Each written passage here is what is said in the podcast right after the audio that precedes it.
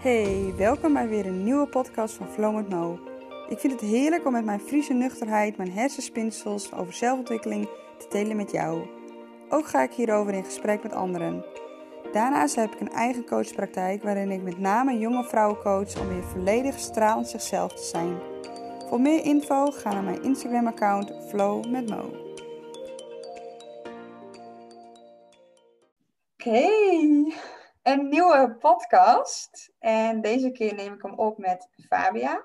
Fabia is uh, een vriendinnetje van mij. Ik heb haar uh, leren kennen op het retreat in Ibiza uh, afgelopen april, april 2021. En nou ja, sowieso bizar hoe snel zo'n vriendschap ontstaat in zo'n week. Um, Fabia heel goed leren kennen. En Fabia heeft ook zo, nou ja, haar verhaal um, waar ze vandaag iets meer over gaat vertellen waar we samen over in gesprek gaan, over het stukje nou, kwetsbaarheid.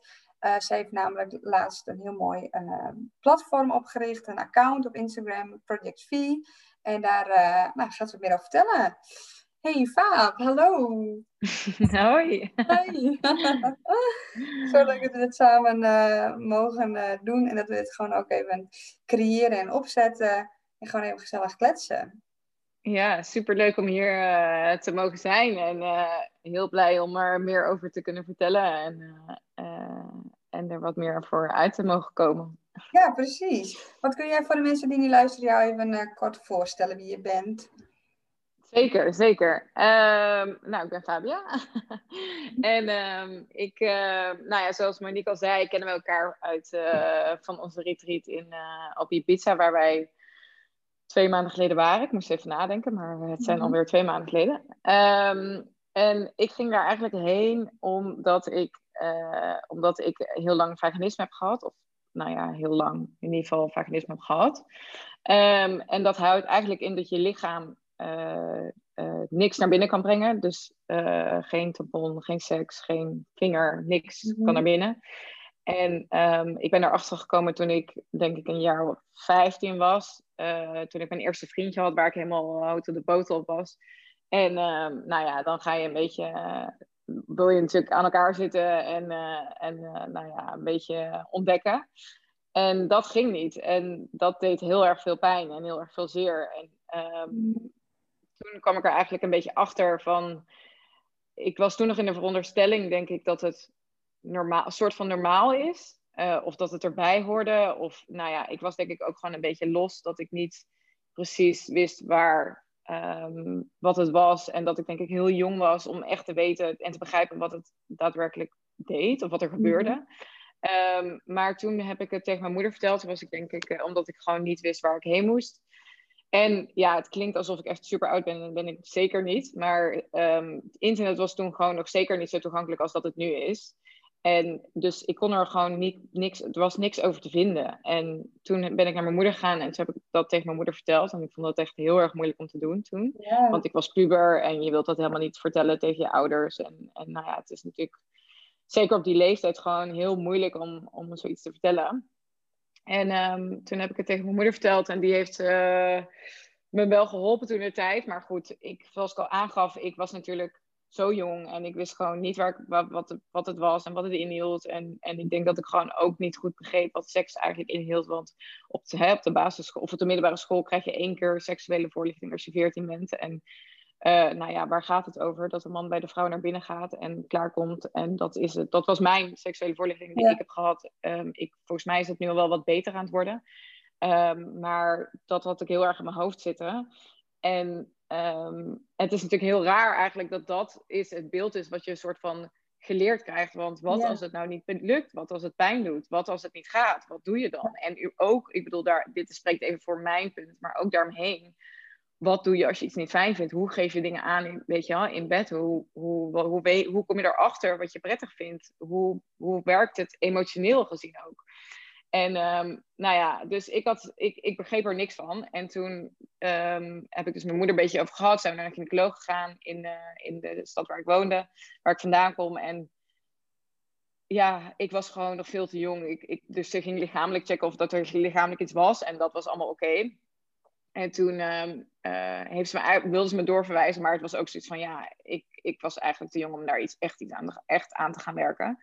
Toen ben ik, toen ik 18 was, naar Italië verhuisd. Daar heb ik uh, vier jaar gestudeerd, waarbij het eigenlijk een beetje links heeft gelegen. Ik heb toen ook niet heel veel gedate. En nou ja, ook omdat ik niet wist wat ik hiermee aan moest. En ik wist niet hoe ik hiermee moest dealen. En ik wist mhm. wel, diep in mijn hoofd, ergens wist ik achter mijn hoofd zat altijd wel dat gevoel van, of achter, ik, ik voelde altijd wel ergens van, oké, dit komt een keer naar boven en dit, ja, dit kan niet altijd een soort van, daar, blijf, daar maar zijn. Ja. En toen, um, maar goed, ik heb daar in Italië niks mee gedaan, omdat, ook omdat het natuurlijk in het Italiaans ging en ik, ja, ik, dat was natuurlijk niet mijn moedertaal en ja, ik, ik wist helemaal niet waar ik moest beginnen daar in het land. En toen ik 22 was, kwam ik terug. En toen heb ik het voor het eerst tegen een vriendin verteld. En uh, zij reageerde gelukkig super lief en super begripvol. En gewoon heel open. En uh, nou, dat, dat was eigenlijk al de eerste stap naar het soort van de opening. Dat was al een hele grote stap. En uh, ik weet het nog zo goed, ook dat moment zeg maar, dat ik het tegen haar vertelde. Dat ik er gewoon zo bang was. En dat ik echt dacht, oh mijn god, dadelijk vindt ze dit raar. En ik schaamde me dood. En ik dacht echt dat ik de enige was. En dat niemand dit had. En ja, ik, ik dacht echt van, dit is zo raar wat ik heb. En, um, maar goed, gelukkig niet. En gelukkig reageerde zij heel lief. En um, toen daarna ben ik eigenlijk verder gaan, want ik wilde er gewoon echt iets aan gaan doen. En toen ben ik naar een bekkenpekenier in, uh, in Nederland, naar de dokter geweest, gynaecoloog geweest. Nou, toen ben ik bij een bekbodemfysiotherapeut gekomen, want dat is eigenlijk de standaard soort van route die je volgens mij uh, soort van toegewezen krijgt via de huisarts.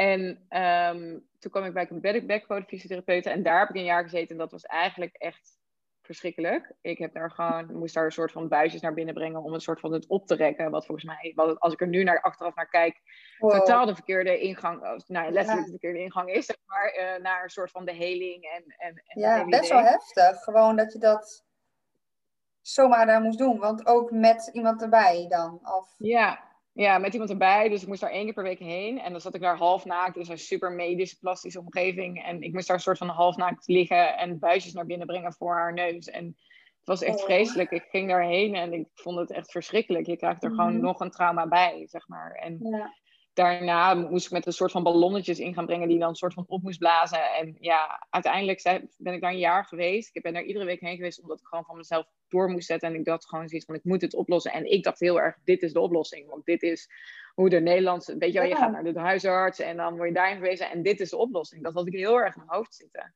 En uiteindelijk, nu kom ik erachter dat dat totaal niet is. En dat dit eigenlijk alleen maar erger heeft gemaakt waarschijnlijk. Um, en ik moet zeggen dat ik hoor dat ik de laatste tijd, afgelopen tijd, sinds dat ik met mijn nieuwe project bezig ben, dat ik heb gehoord dat er, uh, dat er ook steeds meer bekkenbodemfysiotherapeuten hierop gespecialiseerd worden. Dus dat moet ik er wel even bij vermelden. Mm um, maar um, ja, het was gewoon heel soort van plastisch en heel, heel soort van, ja, heel praktisch, zeg maar. En toen, na, na een jaar, toen zei ze van ja, we komen niet genoeg verder en dan moet je doorverwijzen. En dan voel je ook echt super alleen, omdat je echt denkt, ja, wie gaat mij helpen? Gaat het ooit goed komen? Kan ik dit ooit? En ondertussen, wat er dan ook gebeurt, is je gaat dan, zit dan met vriendinnen te eten, te borrelen, te doen. En die hebben het allemaal over vriendjes en over, over daten en over mannen. En ja, ik had dan wel eens iemand die bij mij sliep en dan gebeurt er niks, omdat ik wist van ja, het kan niet. En je gaat dat niet meteen vertellen tegen iemand op de eerste date natuurlijk. Of als iemand voor de eerst bij slapen. Mhm. En uh, nu ben ik daar wat makkelijker in geworden. Maar goed, toen was dat nog echt een heel ding voor mij. En ook omdat ik er nooit over had gepraat tot mijn 22e, was ik mijn hoofd zo groot geworden. En omdat er zo weinig over wordt gesproken, denk je echt dat je de enige bent gewoon met dit probleem. En je, bent, je denkt echt dat je de enige bent die dit heeft. En, en ja, dat is echt zo eenzaam. En, um, en toen, um, uh, toen was ik uh, klaar. Oh ja, toen was ik bij de bekfysiotherapeut. Toen zei ze: Ja, ik, ik ga weer terug naar de huisarts. Ik weer terug naar de huisarts. Die heeft me doorverwezen naar iemand die is psycholoog en seksoloog. En het, uh, het komt bij mij door een, nou ja, door bepaald trauma wat ik heb opgelopen vroeger, waardoor dit gebeurd is. of waardoor ik dit, dit heb opgelopen. Um, en toen kwam ik bij een psychologische seksoloog en met haar heb ik een aantal sessies gedaan op EMDR.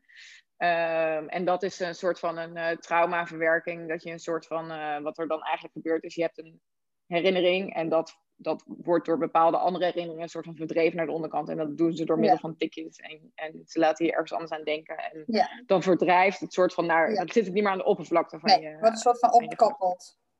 Ja. ja. En um, dus daar ben ik mee bezig geweest en toen lukte het opeens. Toen was ik 25 of zo.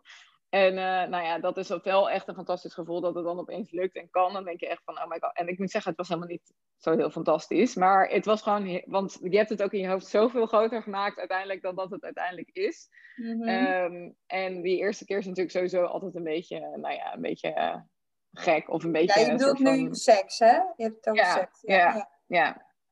En um, nou ja, dus toen lukte het opeens. En toen uh, was ik 25, 26 denk ik. En toen. Um, daarna, nou ja, toen uh, kwam ik er vorig jaar, denk ik, achter, of een jaar geleden, was ik gewoon nog wel een beetje, uh, ja, heel veel aan het zelfreflectie aan het doen en aan nadenken. En toen kwam ik er eigenlijk achter dat ik merkte dat het praktisch lukt, maar dat, het emotie dat ik er emotioneel nog niet ben. Mm-hmm. En dat ik nog niet dat wat er vroeger gebeurd is, 100% een plekje heb kunnen geven ergens. En ik, omdat, om zeg maar echt die band met mezelf een soort van op te bouwen en die, die, die intieme band zeg maar met mezelf op te bouwen die ik gewoon nooit heb ontwikkeld, om dat te kunnen doen, moest eerst dat 100% geheeld zijn en 100% een plekje hebben gekregen voordat ik, dit, voordat ik die soort van reis kon gaan maken. Ja. En daarom heb ik besloten om naar Ibiza te gaan. Uh, dus dat was zeker een soort van mijn uh, hoofddoel uh, op Ibiza. Ja. Dus, um, heel Mooi. even, oh ja, lang verhaal kort. um, en toen ik terugkwam uit Ibiza, toen had ik dus heel erg het gevoel, heel sterk het gevoel van ik wil hier iets mee gaan doen. En ik, ik, ik voelde het kwam echt vanuit mijn tenen. Vanuit mijn tenen.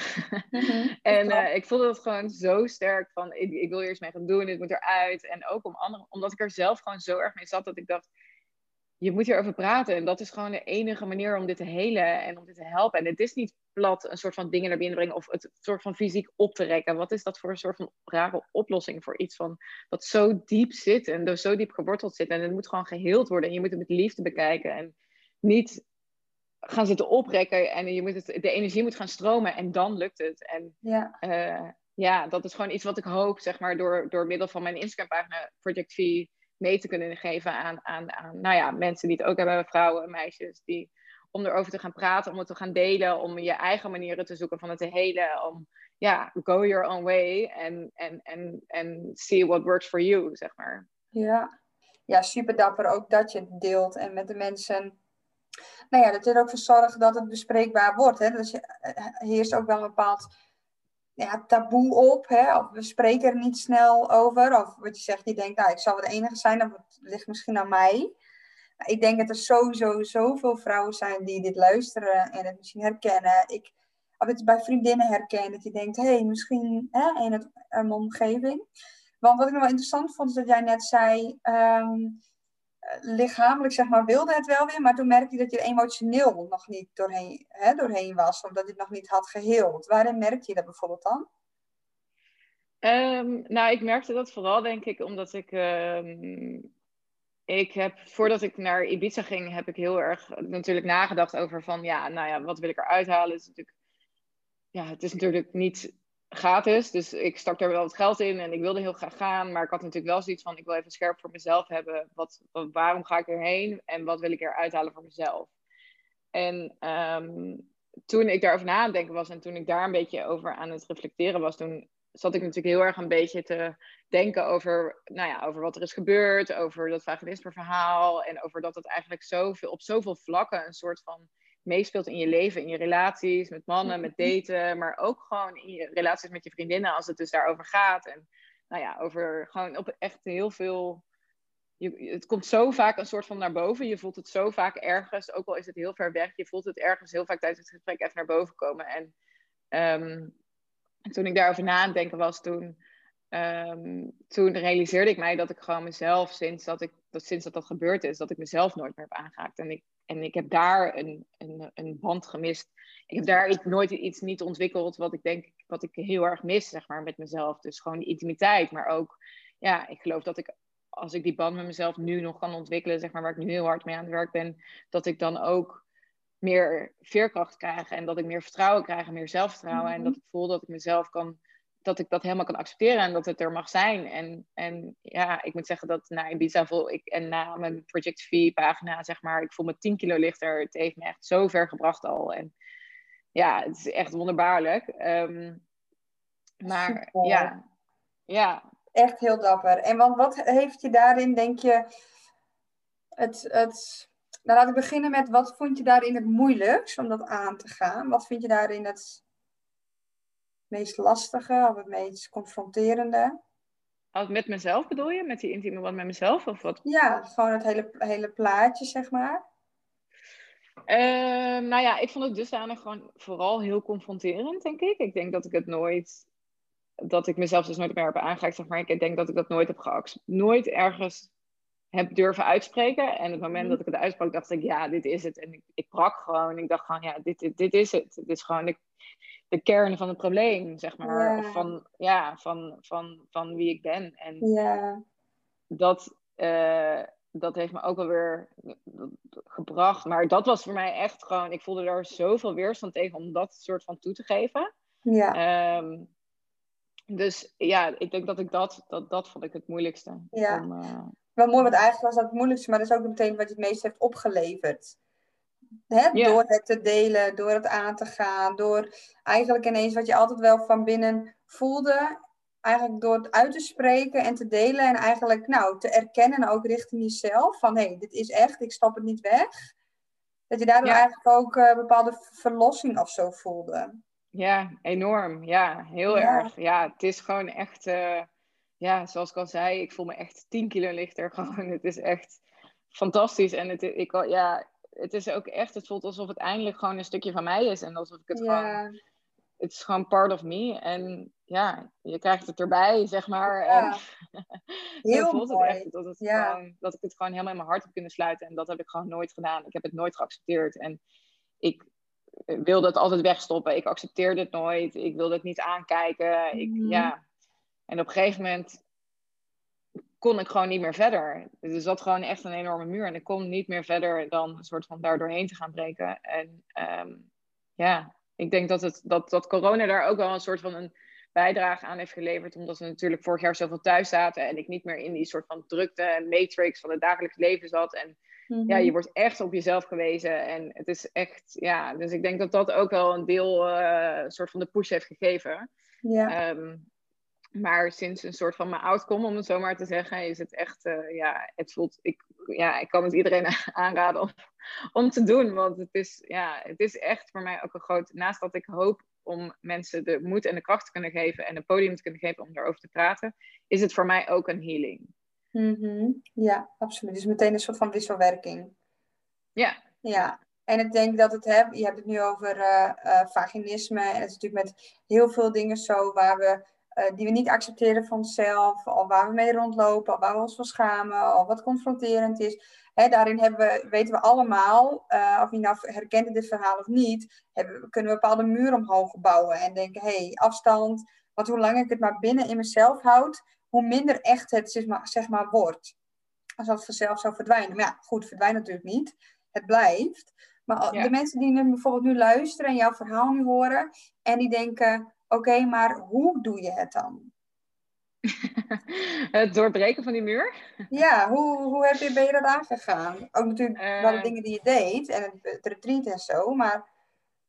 Ja, ik heb altijd wel... Uh, ik heb het altijd denk ik een beetje een soort van ontlopen. Ik heb het nooit uh, helemaal durven aankijken. Ik heb... Uh, ik heb daar altijd mijn redetjes voor gevonden en mijn smoesjes en mijn dit, ditjes en mijn datjes, zeg maar. En um, ja, het enige, ik denk dat het gewoon goed is om te beginnen met het delen, want het valt allemaal wel mee, zeg maar. En het is oké en het is niet raar en het is gewoon zo soort van bijna normaal. En het gaat zoveel opleveren als je het al begint met delen met mensen, gewoon, want het verlicht en het haalt de druk, de lading af van het probleem en het, en het, ja, het, het haalt een soort van.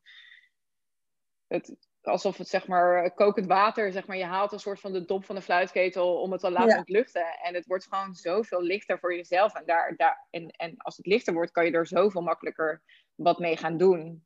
Ja. En ja, dan kan je een deep dive gaan doen, zoals we op Ibiza hebben gedaan. Ja. maar er zijn natuurlijk ook heel veel andere manieren om dit te gaan doen. En ik denk dat iedereen zijn eigen manier moet vinden.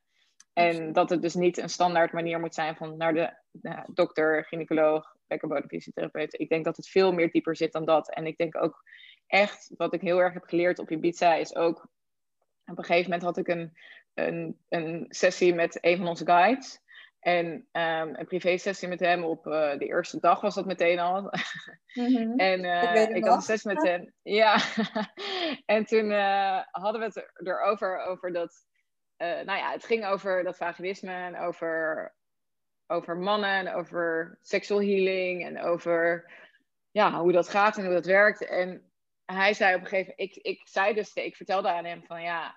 Um, dat ik mezelf nooit heb aangehaakt en, en dat ik dat heel moeilijk vind en dat ik niet weet waar ik moet, goed, waar ik moet beginnen en hoe dat in zijn werk gaat. En, nou ja, et cetera. En hij zei gewoon tegen mij van, uh, you have to love your vagina. Hij zei echt letterlijk tegen mij van, you have to hold it, you have to love her, you have to meditate, you have to completely accept her and love her and you have to pray for her and you have to, it has to become your best, best, best friend. Yeah. En dat was voor mij een soort van zo'n ingeving dat ik echt dacht, oh mijn god, had niemand mij dit kunnen vertellen, zeg maar. Het is deze basis, het is gewoon het allerbelangrijkste van gewoon alles. Van je, ik denk gewoon je hele soort van feeling met jezelf en, en, je, en je veerkracht en je vastigheid en je roots en gewoon uh, is dit de basis volgens mij. In ieder geval, ja, dat, zo voel ik dat en ja. dat heeft me zoveel gebracht. En toen dacht ik echt van, oh my god, waarom ben ik zo praktisch bezig geweest? Terwijl het gewoon met liefde moet worden geheeld in plaats van met praktische dingen. Ik was dus laatst ook bijvoorbeeld in een andere call op Clubhouse. En toen vertelde iemand ook dat die stokjes, die buisjes waar ik net over vertelde, die ik moest inbrengen bij die backposes fysiotherapeut, dat zij ooit had opgezocht en dat dat bijvoorbeeld is uitgevonden door een man. Die gewoon waarschijnlijk heel uh, soort van uh, oplossingsgericht denkt, oh we gaan het gewoon oprekken, zeg maar. Terwijl gewoon ik bijvoorbeeld op Ibiza leerde van nee, love is the answer, weet je wel. Je moet het gewoon met liefde, je moet van binnen gaan helen, die energie moet gaan stromen. En if you feel it, you can heal it, weet je wel. Gewoon, dat is echt, ja, dat is voor mij echt een hele wijze les geweest. En ja, nogmaals, wat ik ook wil benadrukken is dat ik denk dat vaginisme is voor, echt voor iedereen anders. Het is zo'n persoonlijk traject mhm. waar je in zit. En alle oorzaken zijn wat anders. Je kan ermee geboren zijn, het kan ontstaan zijn. Ehm, dus het kan voor iedereen is er een soort van een andere oplossing en een ander way to go.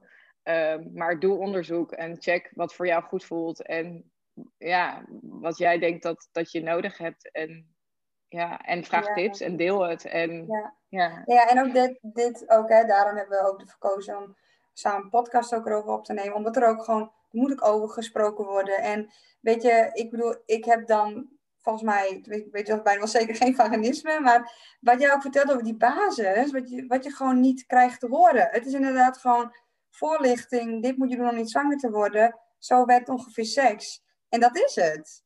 En het, gewoon, het is, dus ik denk dat heel veel vrouwen die dit wel herkennen, maar ik denk ook op andere gebieden, op het gebied van seks. En wat vind ik fijn? Ik bedoel, seks staat ook. Uh, seks is niet alleen uh, de man en de vrouw. Ik bedoel, dat is zoveel meer dan dat. Hè? En hoe je ook, wat je ook zegt, het mentale stukje. Je kunt het fysiek allemaal wel een beetje op rit hebben. Maar als je mentaal daar niet bent, of het niet voelt, of voelt dat dat continu een trigger voor jou is, ja, dan is dat ook niet de bedoeling van seksualiteit. Nee, zeker niet. Nee. En ik had ook wel voor mezelf heel erg zoiets van: ik moet het, ik moet het, ja, het, het klinkt misschien heel openhartig even, maar ik had heel erg voor mezelf zoiets van: ik moet het eerst een soort van met mezelf doen voordat ik het ja. met iemand anders kan doen. En uh, ja, dat is voor mij wat er nu de komende tijd even op nummer 1 staat. En, um, ja, heel logisch. Ja. ja, maar ook mooi dat dat ook zo zegt en ook zo open en eerlijk over bent. En dat is, dat net zoals dat mensen zeggen, ja, je moet eerst voor jezelf houden voor je van een ander kan houden. Dat is, het is gewoon wel zo. En ook, nou ja, de liefde met jezelf erin vinden. En echt de verbinding. Ja, zeker. En dat is ook wel heel erg waar ik naar op zoek ben, denk ik. En uh, nou ja, goed, daten is natuurlijk ook altijd lastig. Want daten is, uh, ja, het is gewoon altijd Weet je wel, wanneer ga je het vertellen? Ga je het vertellen? Moet je meegaan op iemand anders tempo? Ik ben er heel erg over na gaan denken. Bijvoorbeeld ook van waarom is dit, waarom... Uh, nou ja, we hebben ook via, natuurlijk via onze retreat geleerd is... Um, dat je gaat nadenken in plaats van why is this happening to me? Dat je gaat nadenken mhm. why is this happening for me? Ja. Uh, dat is iets waar ik heel veel over na heb gedacht. En ik denk, voor mij is het gewoon... Is, is, is eigenlijk, ik denk dat dit gewoon is gebeurd ook omdat ik, het is voor mij super belangrijk om mijn eigen tempo te bepalen. Want ik ga heel vaak met dingen mee. En dit is echt zo van mijn lichaam is gewoon. Mijn lichaam bepaalt gewoon het tempo waar ik op ga. En dat is eigenlijk zo bijzonder ook. Het is eigenlijk ook zoiets moois. Ja, heel mooi. Ehm, en ja, dus dat is wel iets waar ik ook veel over na heb gedacht. Uh, Na de retreat vooral ook. Um, want, want hoe inderdaad, hoe reageerden bijvoorbeeld dan de mannen die je dat dan bijvoorbeeld vertelt? Ik ook wel nieuwsgierig naar. Hoe, wat, is dat ook dan, zeg uh, maar, als je het vertelt, ook weer een teleurstelling? Of is het juist altijd heel fijn? Uh, nee, nou meestal ja, zoals ik al zei, de meer ik erover ging praten met vrienden, de makkelijker ik ook het kon vertellen tegen, nou ja, in het algemeen zeg maar tegen mensen. En mhm. ook tegen mannen dus bijvoorbeeld. En op een gegeven moment kom je ook wel een beetje in de setting van, ja, je vertelt het gewoon bij date 3 of zo. En dan misschien niet helemaal in diepgang, maar gewoon een soort van wat er speelt. Um, ook om iemands soort van verwachting een beetje te managen en om eerlijk te zijn en om te kijken hoe iemand reageert. En op het, over het algemeen werd er altijd wel goed op gereageerd.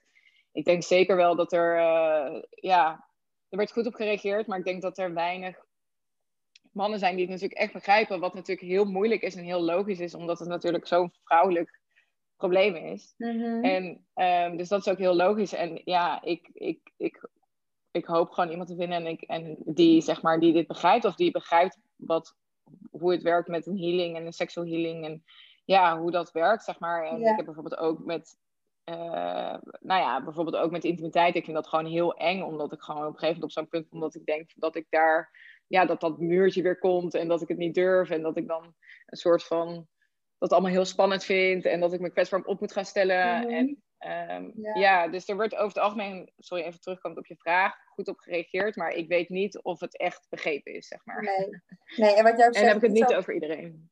Nee, en dat verschilt ook natuurlijk wie je daar ook in tegenkomt. En wat je ook zegt, het is voor een man ook natuurlijk ook heel anders. En dat is ook wel, wat er eigenlijk ook wel met vaginisme ook wel, volgens mij ook wel wordt bedoeld. Het zit ook echt inderdaad in de verbinding met jezelf en in je hoofd. Want dat is het verschil bij vrouwen en mannen. Bij de, bij de mannen zit aan de buitenkant en bij de vrouwen moet je echt naar binnen.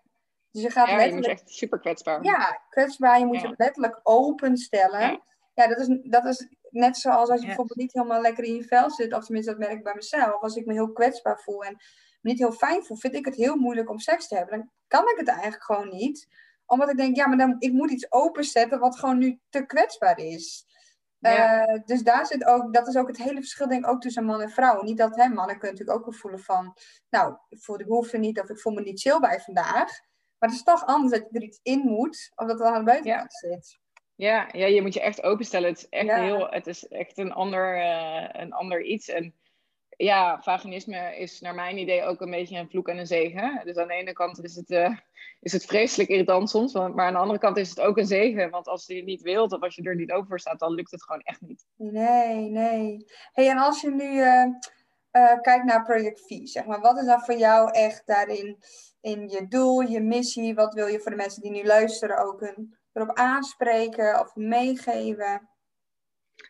Um, nou, mijn doel is vooral, um, ik hoop mensen een uh, opzetje te geven op een, of een trapje te geven om het te gaan delen. En mm uh, ik denk dat uh, voor mij was het, in ieder geval toen ik jong was, gewoon heel lastig omdat er zo weinig over te vinden was. En ik vond het gewoon zo moeilijk, want als ik nu een soort van de, nou ja, als ik zo'n, bijvoorbeeld zo'n podcast zou horen, dan zou ik echt dat zo fijn vinden zelf, omdat ik echt me daar zo aan zou kunnen refereren en het zou me zoveel moed geven, uh, denk ik, als ik toen ik jong was geweest. En, en ook bijvoorbeeld als ik op social media kijk over het vaginisme, er is gewoon zo weinig over te vinden. En er zijn zoveel vrouwen, zoveel meisjes die ermee zitten, mee kampen. En op het moment dat ik mijn pagina had geopend, heb ik echt zoveel reacties gehad. Maar echt. Ja. En, en, en zoveel privéberichten van mensen die uh, meisjes en jonge meiden en, en ook al wat oudere vrouwen, zeg maar, die echt zeiden van, hé, hey, wat cool, ik heb het ook, ik ben daar en daar en ik durf niet over te praten, ik durf niet naar de dokter en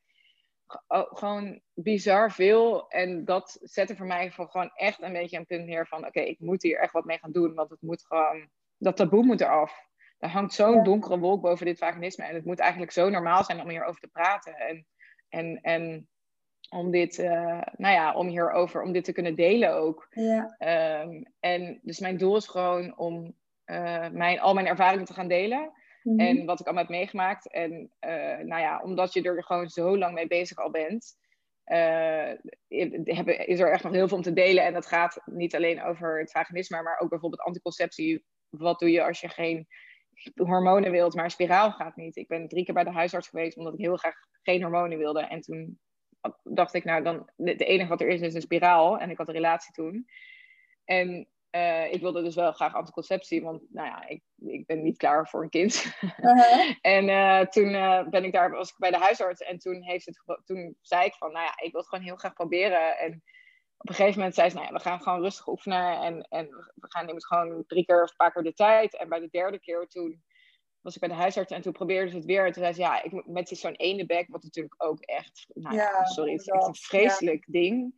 En um, bij de derde keer toen, toen probeerde ze het en toen zei ze, ja, ik moet dat ze nog steeds een stukje verder moest. En ik kon gewoon mentaal niet meer. En ik ging daarna naar, moest ik weer naar kantoor en ging naar kantoor. En kwam een collega van mij tegen op de trap en ze keek me aan en ze zei, gaat het? En ik barstte gewoon in huilen uit. En toen heb ik daarna de dokter achter zei ik, nee, ik ga dit niet doen. En toen zei de dokter tegen mij, ja, ik denk dat het heel goed is.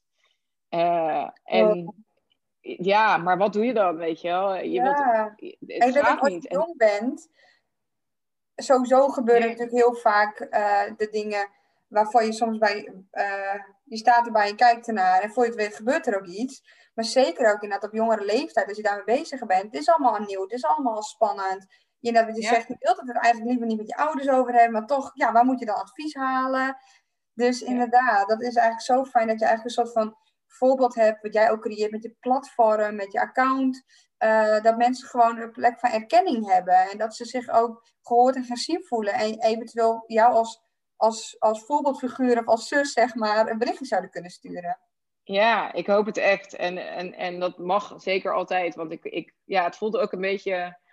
Ik voelde gewoon zo sterk dat ik dit moest doen. Dit kwam gewoon recht uit mijn hart. Ik had mijn verhaal binnen ik denk, nou ja, wat zal het zijn geweest? Een kwartier of tien minuten helemaal geschreven. En het, kwam gewoon echt regelrecht uit mijn hart. En ja, dit hele platform is voor mij gewoon echt uh, fantastisch om te doen. En, uh, en, en zo leuk. En ik hoop echt mensen ja, de moed kunnen, en de energie te geven om, uh, om, om het te gaan delen en um, om erover te praten. Ja, ja. supergoed. Ik ben sowieso super trots op jou dat je dit gewoon doet en deelt. En ik heb je ook zo zien nou ja, eigenlijk ook zien strijden tijdens het retreat.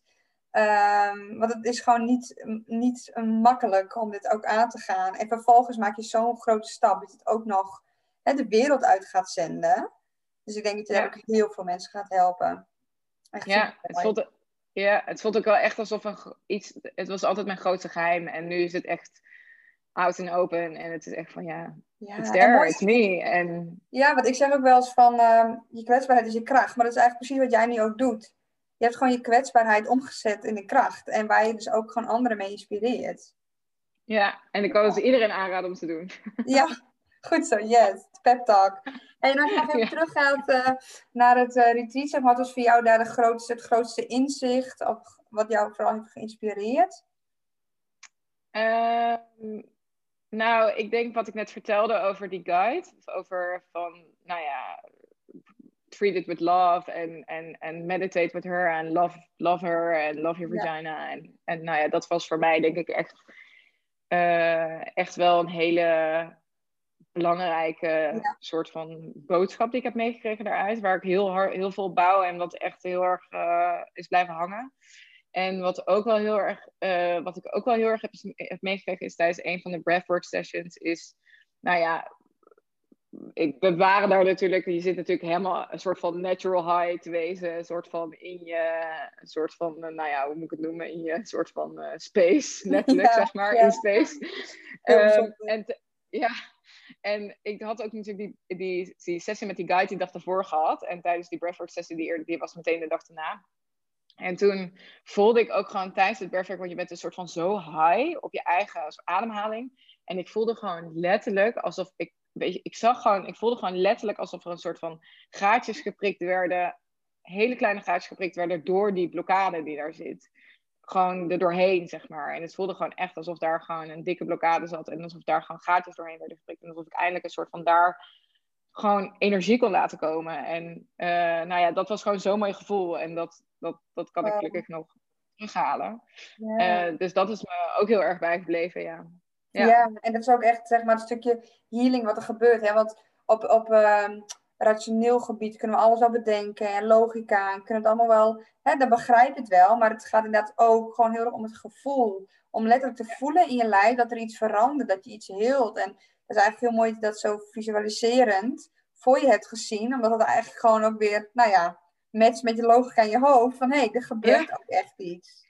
Ja, ja. zeker. Ja, ik wist altijd wel een soort van hoe het moest of zo. Alleen het voelen is echt wat anders. En ja, dat is ook wel wat ik heb besproken tijdens dus die sessie. Onder andere, uh, ik merk gewoon heel erg aan mezelf op het moment dat er intimiteit aan bod komt of iets dergelijks. Van, dat is ook iets wat ik heel erg meegekregen. Want ik merk dus als ik intimiteit voel of als iemand close bij komt, dat ik gewoon, ik stop een soort van met ademhalen. Ik haal, ik, mhm. ik soort van blokkeer gewoon, zeg maar. En ja, dat is iets wat ik niet van tevoren had gerealiseerd, omdat ik daar niet zoveel met ademhaling bezig was. Maar wat ik daar heel erg merkte en wat ik nu ook heel erg merk. En nu steeds meer er een beetje doorheen probeer te gaan. En nou ja, een soort van keep on breathing, zeg maar. Want ik stop gewoon. Ja. en uh, ja, gewoon belly breathing. En dat is iets wat, ik, uh, wat ik ook heel veel erg meegekregen heb. Wat ik nu wat met een post-it op mijn spiegel ophangen. Om iedere dag naar te kijken. Om het niet te vergeten. Zodat het een soort van standaard wordt. Zodat ik niet echt vanuit mijn buik en mijn onderbuik en mijn gevoel ga leven. In plaats van mijn mind en mijn hoofd. En, ja, mooi. Mooi gezegd, dat is het precies zo. Gewoon ook laten, het laten stromen. We zitten altijd zoveel in ons hoofd. Maar het moet echt doorstromen inderdaad. Naar ons hart, naar ons buik, naar onze intuïtie. Daarin is inderdaad letterlijk ademhalen heel belangrijk. En we doen het heel automatisch. Maar het is wel een heel duidelijk signaal. Als je lichaam eigenlijk echt letterlijk stopt met ademhalen. Ja. ja. Ja, ja, het is, ja het, het, is echt een enorm signaal. Ja, inderdaad. Ja, en het is ook gewoon, het moet gewoon geheeld worden. En het moet geheeld worden door het vaker en vaker te doen. En door, door vaker een knuffel te geven die net iets langer is. En door elkaar net iets meer in de ogen aan te kijken. En door met, net iets meer de intimiteit op te zoeken. Ja, ja way to go. Ja, maar dat, en ik denk dat dat ook sowieso een mooie boodschap is voor iedereen. Of je nou wel of geen vagina, uh, vaginisme hebt. Um, sowieso die liefde, die verbinding. Gewoon even iets meer slow down. Blijf ademen. In contact met elkaar. En ja. Uh, nou ja, voor iedereen die zich wel herkent in het verhaal. Je bent dus niet de enige. En uh, via Instagram Project V heet het. Uh, Zet ik ook even in de bio van de tekst van de podcast. Kun je dat ook vinden. kun je dus gewoon daar ook heen voor erkenning. Kun je altijd Fabia een berichtje sturen als je denkt van... Hé, hey, ik wil die zoveel kwijt. Of ik ik, ik heb het gevoel dat ik het heb, ja of nee. Uh, en misschien dat je ook wel juist andere mooie nieuwe mensen ontmoet. Dat doen natuurlijk. Ja. ja. Zou heel leuk zijn. Ja, en dat, ik denk dat dat is ook belangrijk. Elkaar daarin te vinden. Erkenning is soms alleen nog genoeg. Dat je denkt, oh, nou ja, wat jij zegt, ik ben niet de enige. Ja, ja. En um, ja, ik hoop gewoon heel veel dingen te kunnen delen. En ook al als je, je hoeft, hoeft natuurlijk nooit het kan ook alleen maar gewoon het lezen van een bericht zijn. En, en dat kan al de een soort van nieuwe energie geven. Of even die push geven. Om het net nog een beetje een, een, nog even door die soort van uh, nou ja, angstzone te gaan. En door die resistance te gaan. Zeg maar. Dus ja. ja. Wow. Love is the answer. Ja, dat is hem. Love is the answer. Mooi. Oké, dan gaan we zo uh, afronden, Fa. Want uh, je hebt heel veel moois verteld. Wat ik al zei, ik ben echt super trots op je dat je ook zo aangaat. Ik zie echt hoe je daar hoe je daar ook echt in gegroeid bent, terwijl ik je eigenlijk nog maar heel kort ken. Dus laat staan wat je daarvoor allemaal ook al niet gedaan hebt. En daar ga je heel veel mensen mee inspireren. Dus dank je wel voor je verhaal. Ja. Jij bedankt. Thank you. Thank you. Oké, okay, dankjewel Faab. En uh, voor de mensen die dus Fabia een bericht willen sturen, doe dat gewoon. Je kunt mij ook altijd uh, via Flow met Mo natuurlijk vinden. Als je vragen over hebt of je denkt, oké, hoe vind ik uh, Fabia? Dat kan natuurlijk ook. En dan uh, voor nu bedankt weer voor het luisteren. En uh, tot in de volgende podcast.